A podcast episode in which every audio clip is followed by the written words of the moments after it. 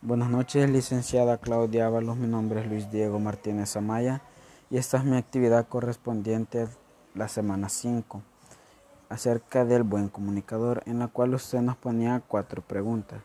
La primera pregunta dice que expliquemos qué habilidades comunicativas poseemos o cuáles son nuestras fortalezas.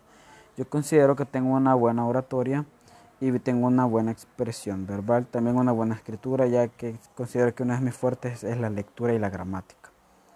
Como pregunta número dos, dice cuál, explicar cuáles habilidades comunicativas necesitamos reforzar o nuestras debilidades. Una de nuestras, de mis debilidades, perdón, considero que es la escucha, ya que soy una persona que habla demasiado y casi no presta atención a las demás personas.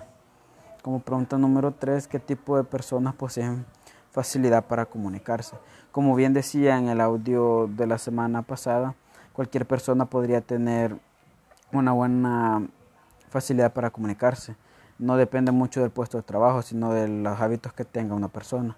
Pero yo considero que algunas personas que podrían tener una facilidad para comunicarse son los gerentes, relacionista pública, un mercadólogo, un escritor o un lector. Y como última pregunta, dice que si nosotros mismos poseemos la facilidad para comunicarnos.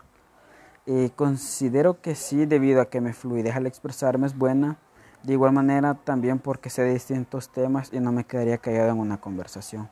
Eso es todo. Muchas gracias y buenas noches.